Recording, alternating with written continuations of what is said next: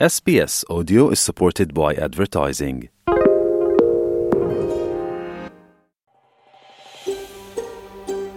Quý vị đang nghe SBS tiếng Việt, hãy vào sbs.com.au/vietnamese để đọc thêm những câu chuyện thú vị khác. Tại trung tâm thị trấn Lismore, các cửa hàng kinh doanh lớn nhỏ vẫn nằm im lìm sau trận lũ lụt kinh hoàng hồi năm ngoái quyền Thủ tướng Jim Chalmers đến thăm Lismore hôm thứ Sáu vừa rồi để kiểm tra việc tái xây dựng thị trấn sau lũ lụt. Ông nói các trận thiên tai từ năm ngoái vẫn đang ảnh hưởng rất nhiều đến tương lai của Úc.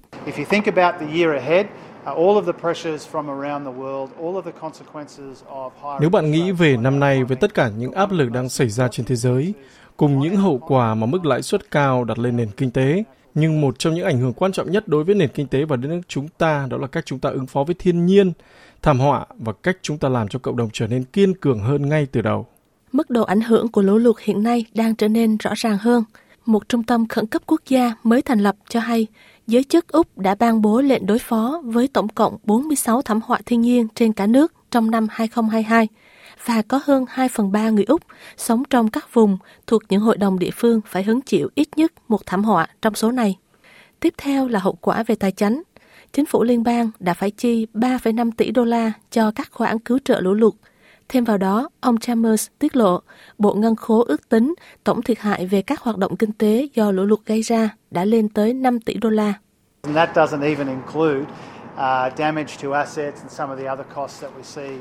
Con số này thậm chí chưa bao giờ gồm các thiệt hại về tài sản và những chi phí lũ lụt khác trên khắp cả nước. Nhưng nó cho thấy thiên tai là một nguy cơ lớn đối với nền kinh tế và là một trong những yếu tố chính đang xảy ra ngay lúc này liên quan đến lạm phát và một yếu tố chính ảnh hưởng đến triển vọng tăng trưởng kinh tế trong năm 2023. Gần 12 tháng sau khi mực nước lũ kỷ lục 14,4 mét tràn qua thị trấn Lismore, các chi phí sau bão lũ vẫn còn chồng chất. Không chỉ chi phí về tài chính mà còn những mối lo ngại khác. Vicky Finlay, cư dân phía bắc Lismore đã được giải cứu khỏi mái nhà của mình bằng thuyền. Cô nói cả ngôi nhà của cô đã bị ngập lụt mà không có bảo hiểm. We had water up above the doorways in our house and then we Nước dâng cao lên trên các bậc cửa và sau đó chúng tôi đã dành tất cả các buổi cuối tuần và tất cả thời gian chúng tôi không đi làm hồi năm ngoái, chỉ để làm việc nhà mà thôi, chỉ toàn là trà rửa và trà rửa. Tay của tôi bị tổn thương gân cốt nữa. Khi tôi đến phòng khám thì người ta nói rằng đó là một vết thương thực sự phổ biến ở những người đã trải qua lũ lụt. Ngay lúc này đây, một cộng đồng ở bờ bên kia của đất nước cũng đang phải đối mặt với những nhiệm vụ dọn dẹp tương tự. Hôm thứ Sáu, Tổng trưởng Quản trị Cứu cấp Murray Watt đã công bố thêm các khoản trợ cấp khắc phục thảm họa đến Hội đồng địa phương Derby West Kimberley của Tây Úc. And that takes in the town of Fitzroy Crossing, which has pretty much been the epicenter of those floods in the Kimberley. Uh, các khoản trợ cấp sẽ đến tay người dân thị trấn Fitzroy Crossing.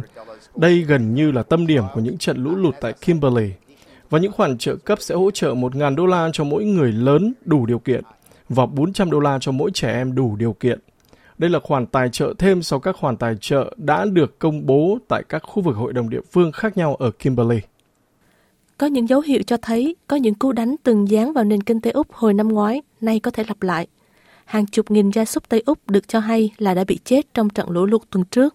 Những người chăn nuôi gia súc của tiểu bang nói có thể phải mất nhiều năm mới phục hồi như trước. Quý vị muốn nghe những câu chuyện tương tự có trên Apple Podcast, Google Podcast, Spotify hoặc tải về để nghe bất cứ lúc nào.